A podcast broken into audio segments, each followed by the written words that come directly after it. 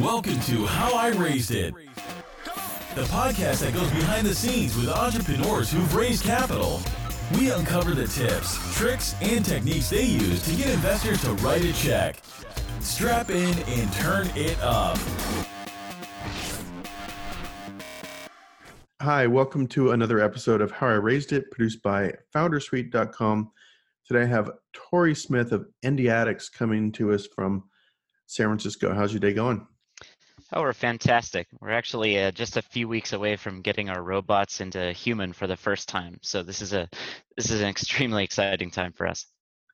Okay, well let's uh, let's not get ahead of ourselves. Let's start off with what do you do? Let's uh, put some context around this. it's a pretty unnerving uh, statement on its own in isolation. We're getting our robots into humans, but what is Endiatx? What do you guys do? Well, Endiatx is all about making tiny robots that are intended to go inside the human body to diagnose and treat illness. So that you know the vision is basically you know what if we didn't have to cut you open to go fix you what if a tiny little little robot could just slowly work its way through you and uh, you know this this is pretty crazy science fiction stuff but because we have the gi tract with this huge lumen that goes all the way through the human body there's actually a, a really appropriate way to begin this concept um, using what we call pill robots or pillbot. Yeah, it's amazing. So this is literally the shape and size of a pill, and the the the patient swallows it, and it has a propeller, or how is it moving through your GI tract? Sure. So th- this is a pretty large pill. Um, pill cameras are sort of what we're following and uh, they tend to be just under 12 millimeters in diameter, about 30 millimeters long. Um, so it's it's like kind of like a large multivitamin. Um, those have been around since 1998.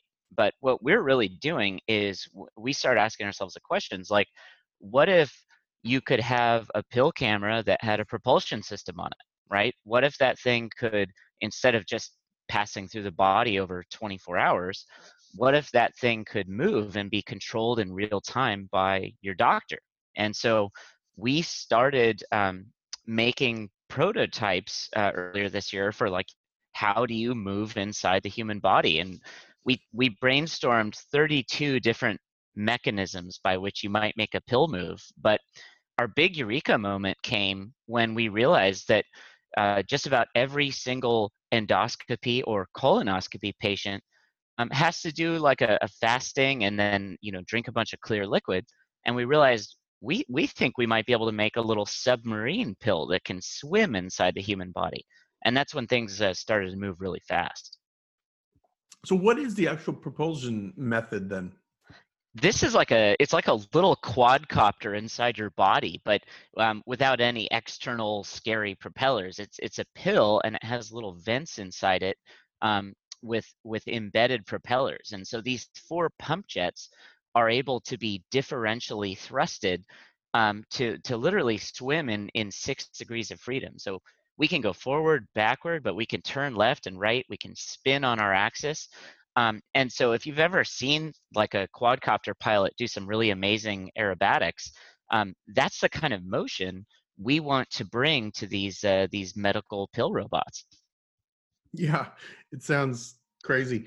Sounds like some uh my ki- I forget the name of it. My kids watch some show where it's like So- the Magic School Bus. Is that it? So that is exactly right, right? So we want to make the magic school bus for the human body. Um, we basically want to be the bus drivers. Endiatx uh, wants to basically be the tip of the catheter minus the catheter. And so while we have a, a, an array of products that we're working on that we want to bring to market, such as you know like a pill diagnostic robot, PillBot, followed by Pill Surgeon, uh, which which would snip polyps and cauterize bleeds and take tissue samples, scope the bile duct for early stage pancreatic cancer. Um, you know, we even want to make a micro version that goes other places in the body, like your brain. Um, so while Endiatx has all sorts of visions for things we want to do, we really more than anything want to create a standard platform for tiny robots moving inside the body so that we can collaborate with people all around the world. Someone might want to take a novel new drug to a certain location. um, without having it go systemic through the whole body, just a targeted local injection, we want to help. Someone might want to re-engineer the microbiome and, and need to get to a certain place at a certain time. And we think we could help with that too. You know, we we really see sort of like an endless list of possibilities. And it all begins with kind of cutting the cord to the traditional laparoscopic catheter. Yeah, amazing. So, what was your what were you doing before this? Were you in robotics? Were you in the medical field? Where did this idea, this wild idea, come from? Or were you watching Magic School Bus with some kids and you're like, "Hey, I could build that in in real well, life"? Well, I, I never had a television as a kid. In fact, I was actually born in a dirt floor cabin in the, the high Sierras in the eastern Sierra Nevada. And um, my my my dad was a homesteading hang glider pilot, and he raised me uh, uh, road tripping through Central America. And so I had, I had a very interesting childhood. But um, as as interesting as my dad is, it, eh, you know, it, it is progressive, as you know, and, and sort of forward thinking. Um, he loved military air shows and science fiction. So while while I might have had sort of a hippie upbringing, it was also heavily interlaced with uh, awesome fighter jets and and science fiction movies. And so like my entire childhood was uh, was basically just looking at the world um, almost from like the the third person perspective and just thinking like, hey man, you know, I want to fly in outer space. I want I want tiny robots going inside the body. You know, I why is it that people are still dying over plumbing issues, right? Um, and and so I went off to school to become an aerospace engineer because aerospace engineering was the only the only major that I could see that really seemed to capture the wonder uh, and and the soaring ambition that I was raised in, and um, and and that ended up being a tool for me when I found Silicon Valley and and our startup culture. Um, and I was lucky enough to fall in with a, an amazing group of people. Um, one man in particular, Paul Escudero, who's a who's an incredibly famous uh, medical device like serial entrepreneur and right here on the peninsula, and he basically taught me um, what a Silicon Valley startup looks like. And so I, I never really looked back. I've been designing medical devices ever since. Interesting. Is this your first startup yourself, though, or did you uh, start some other ones before this? Absolutely. This is my first startup. Um, I I had always sort of uh, looked at your employee number to see sort of where you are on the on on the chain that that connects you to that first moment of inspiration, right? So I think I was employee number 11 at my first med device startup job, and then uh, and then the next one was was number seven, um, and uh, my specialty was always so you've got a napkin sketch of of an idea i've got a whole lifetime of being a maker i you know before i ever had cnc machines and lasers and computer aided design um, on the road trips throughout central america i had a pocket knife and i had twigs and i had nails and i had leaves and you know grease from the car and my dad taught me to carve driftwood propellers and mount them on nails and put them on a stick and put it out the window and have it spin. And so I, I always had this kind of intuitive grasp of things. And when you add that, you add aerospace engineering to that, or, or you know any engineering um, course of study, I, I, feel like you you get an opportunity to really create stuff. And so, mm-hmm. at at all my previous jobs, I was sort of the the the designer of the of the product um, but uh, this is the first time I've ever stepped out of the designer role and and actually stepped into the company founder role and i'm quickly discovering that uh, if you're going to lead a team of brilliant people you need to be able to let go of of having that tight control over the entire design process and really let people you know reach their potential. Mm-hmm. yeah. Very cool. And so you mentioned you're just about to to go into the body does that mean clinical trials or or what? What's the state of development of the company? Well so that that's absolutely right. So we've been spending this amazing summer um, building robot after robot. Our, our first robot was the size of a um, a very large burrito and we called it PoolBot because it was appropriately sized to swim around in, in swimming pools. Our next robot we called Fishbot because uh, you know we use fish tanks to test it out. And so we're finally down to what we're calling SwallowBot, you know, which is a it's a it's a bot capable of going inside a person. And so the the robot that I'm holding in my hand right now is uh, it's it's about 30% larger than a than a than a pill cam on the market. So as an R&D device, it's it's it's very exciting, but we're still working on getting it that last that last scale down. But basically, you find us at this moment where we've just ordered the the PCBs, the electronic package, um, for this uh, first SwallowBot, who we affectionately refer to as Chad, um, because uh, mm-hmm. um, uh, and basically this robot is going to go inside my belly um, in about six weeks or less. You're going to test it on yourself. We're going to test it on ourselves because the GI tract is not your arteries, your veins, right? The yeah. GI tract is a relatively forgiving environment. And we've been swallowing our own mock up capsules all year long. you know, I, I take uh, 23 and a half hours plus or minus a half hour to pass a, a, a pill cam sized blunt object, right? And uh, it's weird. Medical device gets weird, right? But we're we're sort of moving beyond the weirdness and trying to get get this opportunity unlocked.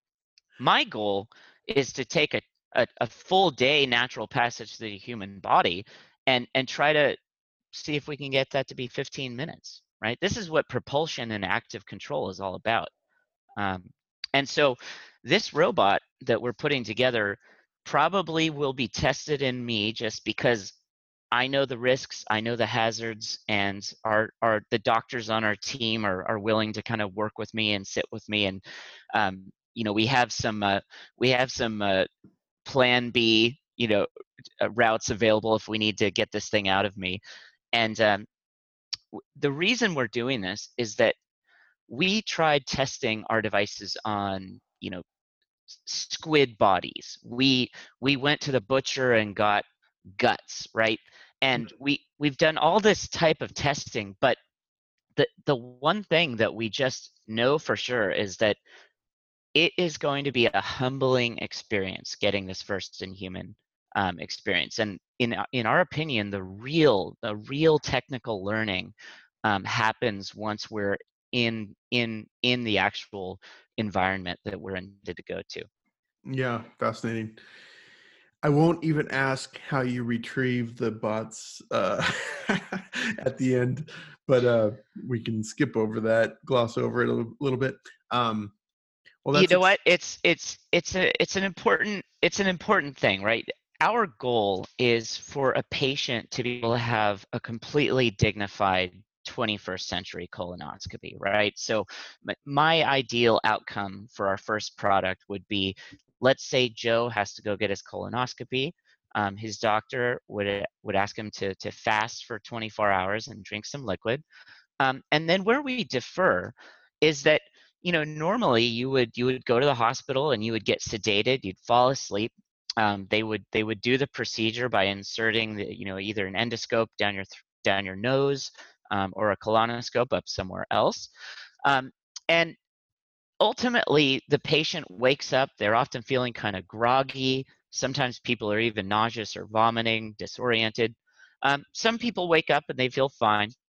But because of the sedation and because of all the all the you know the, the scopes and where the scopes are going eh, the colonoscopy is is not really that fun of an experience and so we want to take that same patient and just sit them down and say, hey, swallow this pill and look at the monitor. Let's let's let's drive our magic school bus through you and check you out.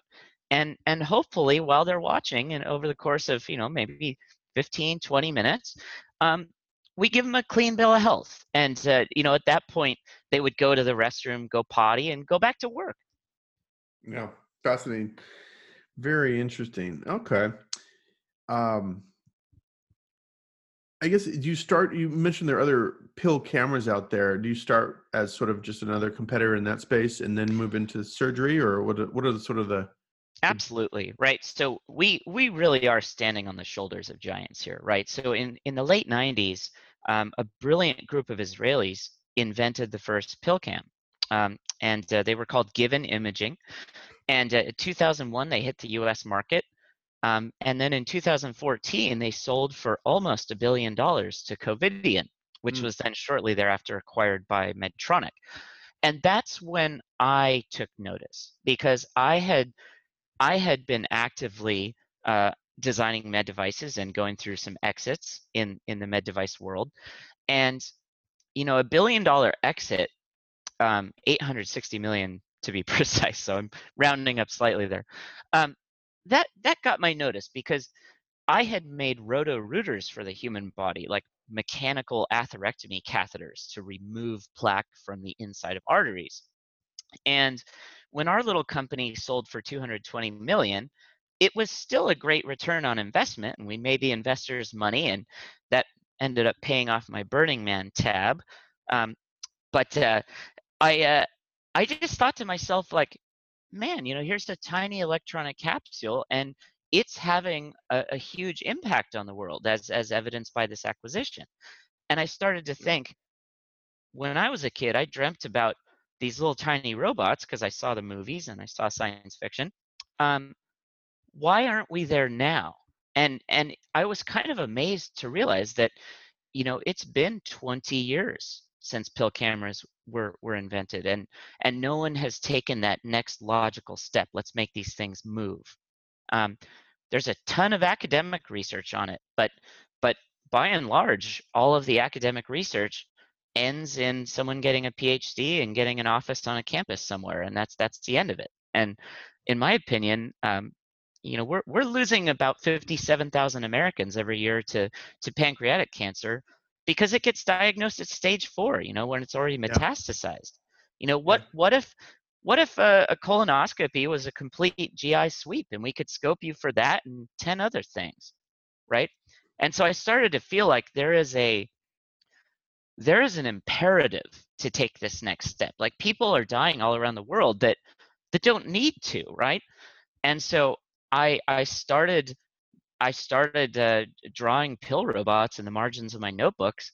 Um, but honestly, it wasn't until I saw a targeted Facebook ad for Founder Institute that said, "Come practice pitch your idea," that I finally took that plunge. And uh, the rest is history. I, I I am incredibly grateful to the to the entrepreneurial support culture that we have here in Silicon Valley because I could not have done this without Founder Institute. Well, very good. Let's talk about raising money. So, how much have you guys raised? And uh... so we've closed 185k. This was in a, a friends and family round, and it was it was actually triggered um, in a, in, in sort of a, uh, a a roundabout way. So we we had sort of a personal runway laid out when we started the company. Founder Institute grilled us on this. They said, if you're going to start a company, you have to get your finances in order so that you can go, say, nine months without income. And so all three co-founders uh, sort of, you know, bought a bunch of uh, spaghetti and ramen noodles and, and really hunkered down and got ready to not earn money for a while. And uh, we didn't think we were going to have to fundraise at this stage. But my CTO Dan Moyer, this brilliant electrical engineer, one of my very best friends, his mother is the robotics coach uh, for Gunn Elementary. I'm sorry, Gunn High School uh, for the first robotics team. And she she called us up and said, "You guys are building robots.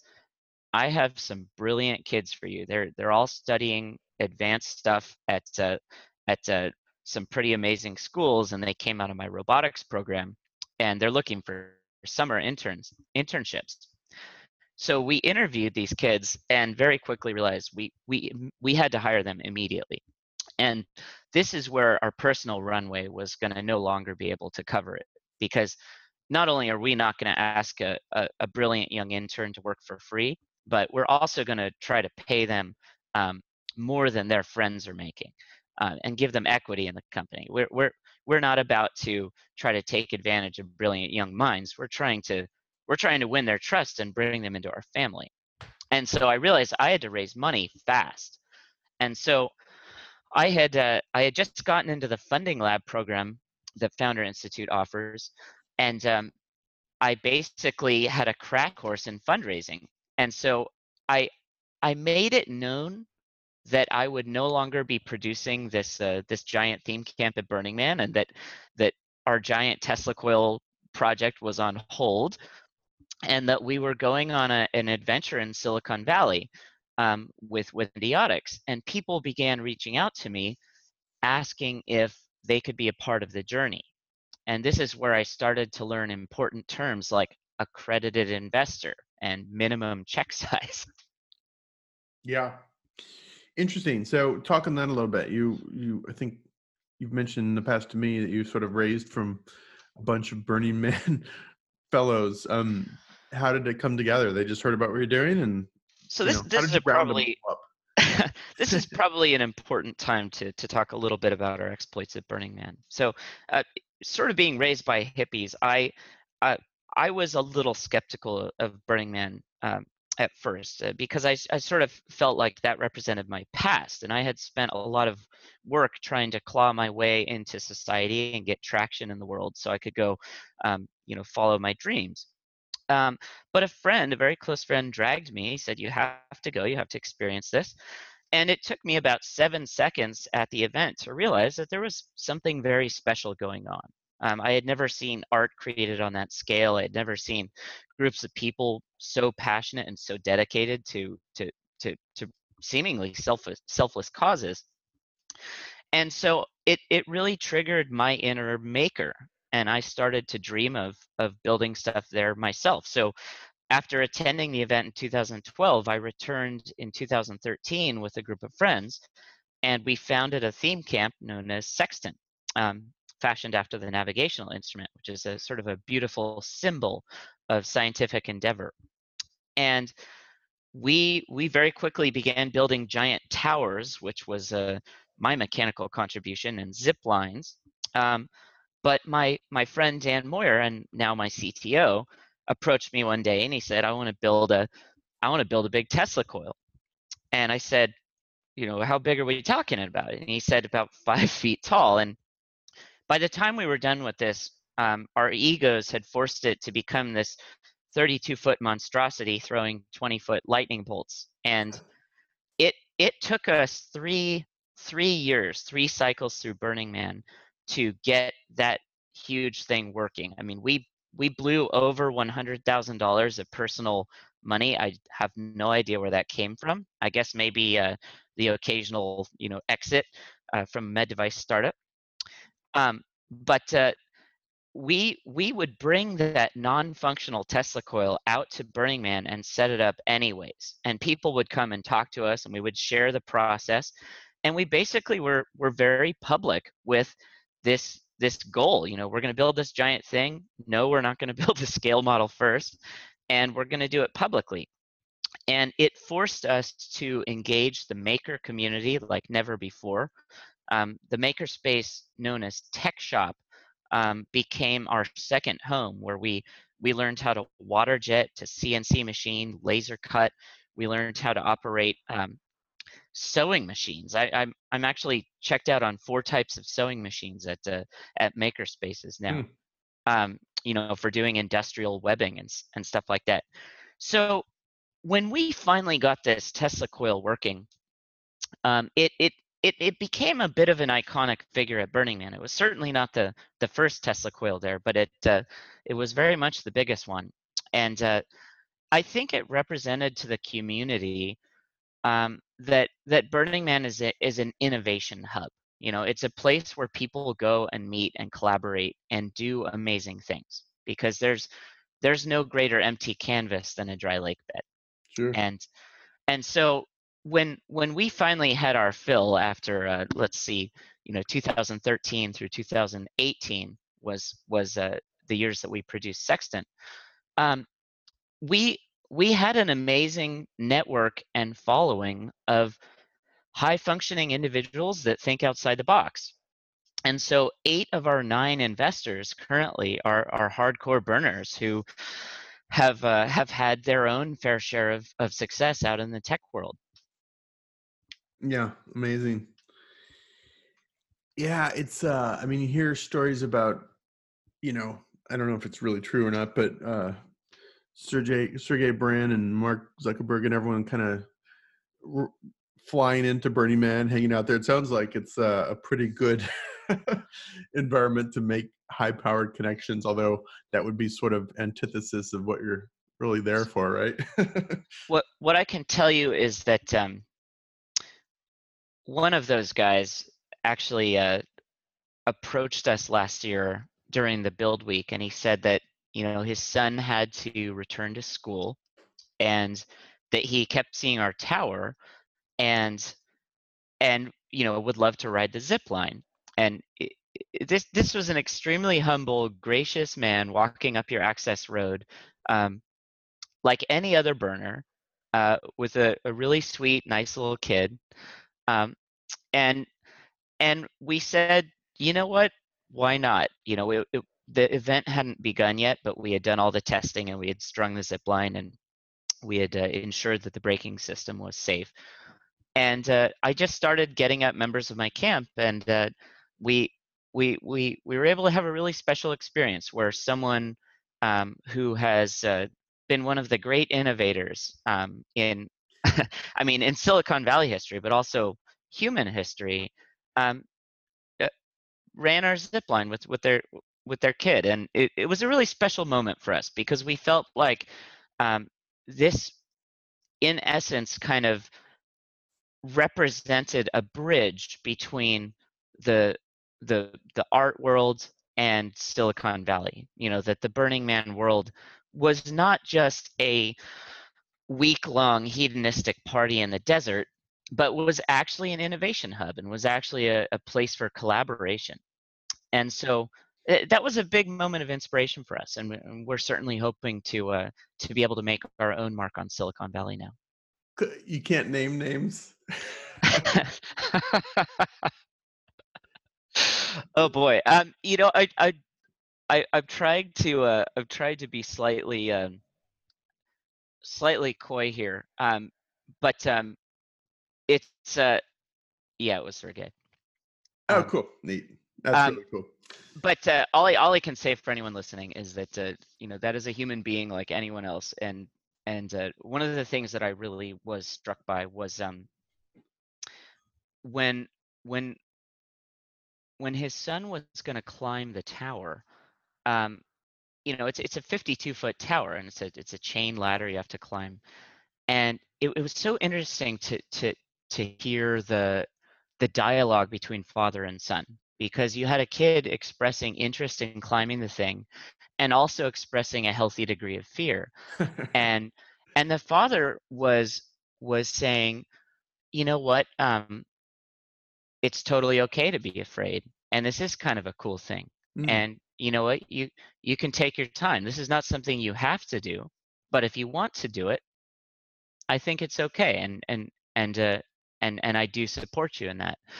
And and then and then this kid climbs the tower, um, clips in, and uh, and and runs the zip line. And I thought to myself, you know what? If I am graced with the opportunity to become a father, I would love to be able to to be that kind of a father. You know, someone who exposes their kid to awesome things, allows them to take risks um, in a in a in a somewhat guided manner, um, but but doesn't actually force them to do it. Um, it, it it was it was awesome, and and, uh, and and I was really happy to be able to witness that. Yeah, that's really special.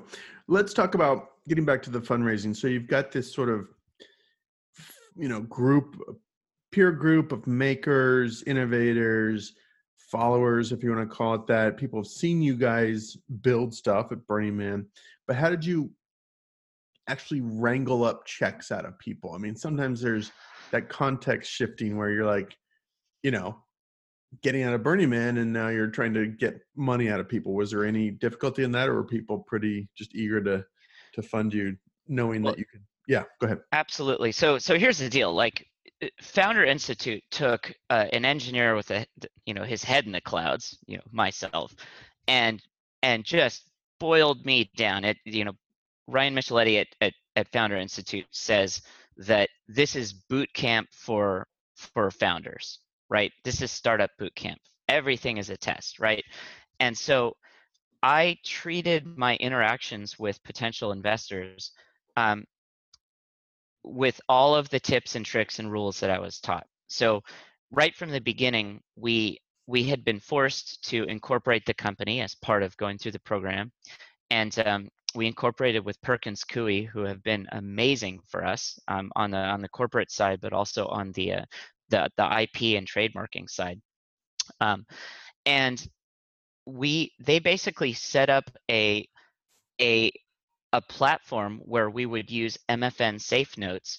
And what I would do is I would get a very excited potential investor who is who is starting to talk about numbers, um, and then we would we would hand them off to Perkins Coie to uh, to basically um, run them through the standard paperwork.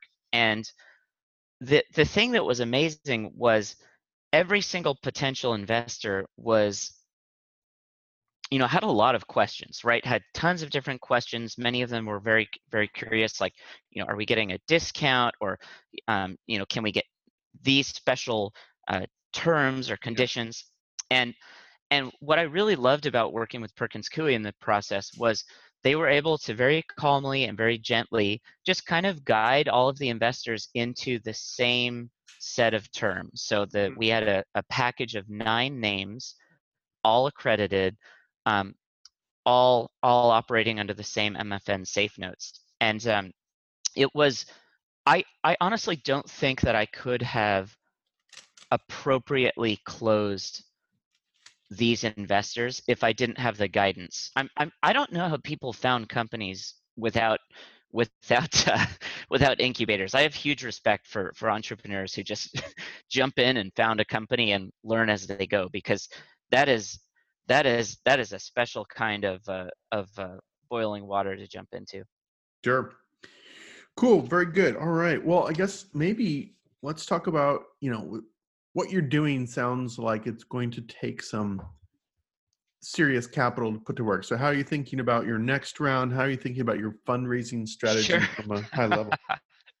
well, as of this morning, I just uh, I just wired um, just under 10k and and uh, now our you know our balance at the bank just dipped below 100k right so so fundraising is a is a constant a constant process and it's it's always on your the founder's mind right so the the money that we brought in with friends and family, uh, you know, initially we only thought we would raise like 50k to pay for the intern's summer experience, but um, uh, more people got got interested than we wanted to, and Perkins Coie was uh, smart enough to authorize the, the the fundraise for for twice what we, you know, then then asked for, and and we ended up nearly filling it.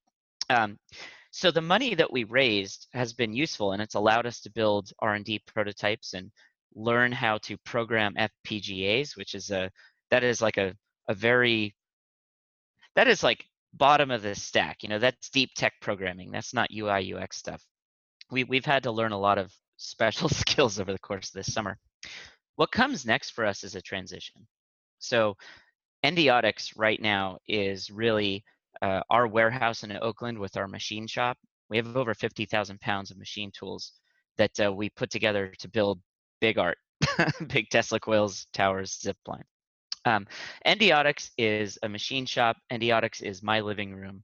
Endiatx is is our CTO Dan's living room, and it is the couches and laptops and 3D printers and soldering stations um, that make these R&D robots. And the the coming transition um, is the transition that every med device startup hopes for. It's where you move into a small building right here on the peninsula you build a CER, controlled environment room, where you can manufacture clinical product, and you start hiring clinical people, and you start hiring a very small manufacturing team.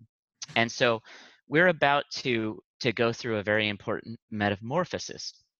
And so our goal is to hit the fall fundraising season with actual live human demos to be yeah. able to demonstrate. And uh, the robots that we're doing these demos with will be will be 3D printed. 3D printed out of biocompatible material thanks to Formlabs and their uh, support for dentists around the world making retainers. um, but 3D printed nonetheless. And our goal this fall is to be able to tell the world of venture capital that we have an amazing, ambitious goal and that we have a reasonable amount of traction.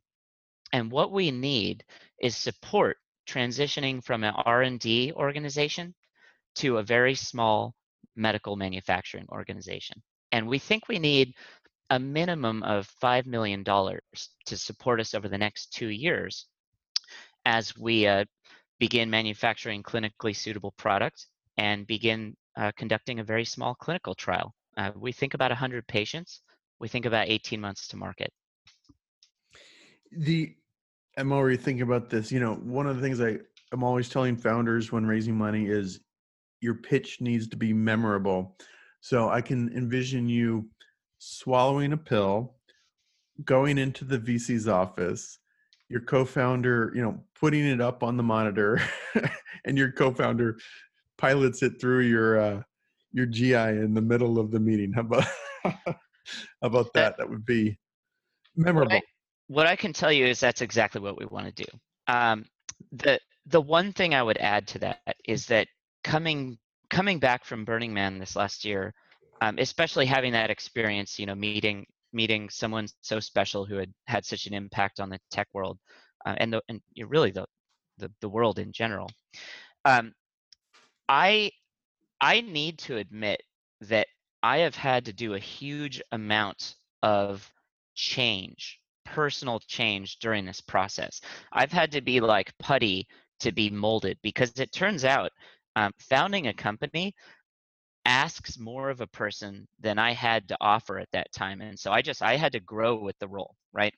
So as of October of last year, my fantasy was that that we would cobble together a prototype and we would try to, you know, pull some kind of social lever to get an audience with with one of the great people in Silicon Valley and you know we'd walk into their office swallow the robot and they would write us a huge check.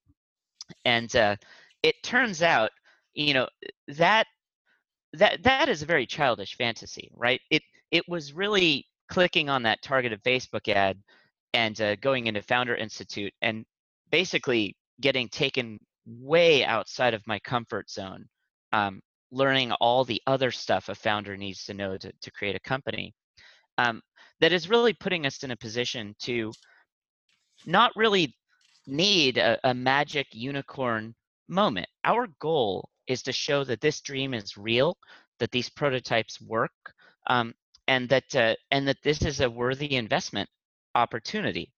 But to be honest, I I feel that a little bit of showmanship is is actually in order because we're trying to inspire people. We're trying to inspire people to go on an adventure with us.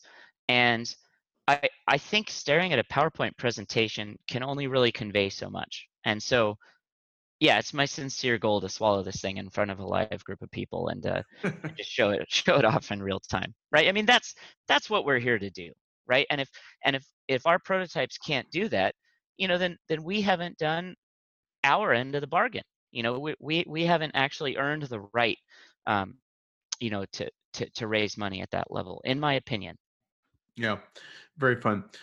All right, well, Torrey, this is really fascinating and way out there sci-fi, which I love. So I'm excited for this, uh, and I'm approaching the age where I have to start getting colonoscopies or, or uh, whatever colon checks. So I hope you get this to market soon. um, anyway, absolutely. You know that the next huge hurry up, man. the next huge test for us is uh, you know it's it's one thing to uh, to to give convince your personal network to to put money into you because they, they love you and they you know they they feel that you're the smartest person in the world um, now we're actually facing outward we're going out into the community at large and uh, now it's up to us to uh to to, to really make the case for this um, uh, outside of any personal connection. So this next fundraising season that we're entering is going to be, you know, a, an important transition for us. And you know, maybe maybe I can come back and uh, we can talk about chapter two after that's all wrapped up. Absolutely, I'd love that. That'd be fun. I'd love to hear the stories from the the road show. So that'd be pretty exciting. All right, my friend. Have a great weekend. Hopefully, get out on your motorcycle, and uh, we'll catch you after you uh, complete this fundraising. How about that? Thank you so much. Catch you later, Nathan. Bye. Bye.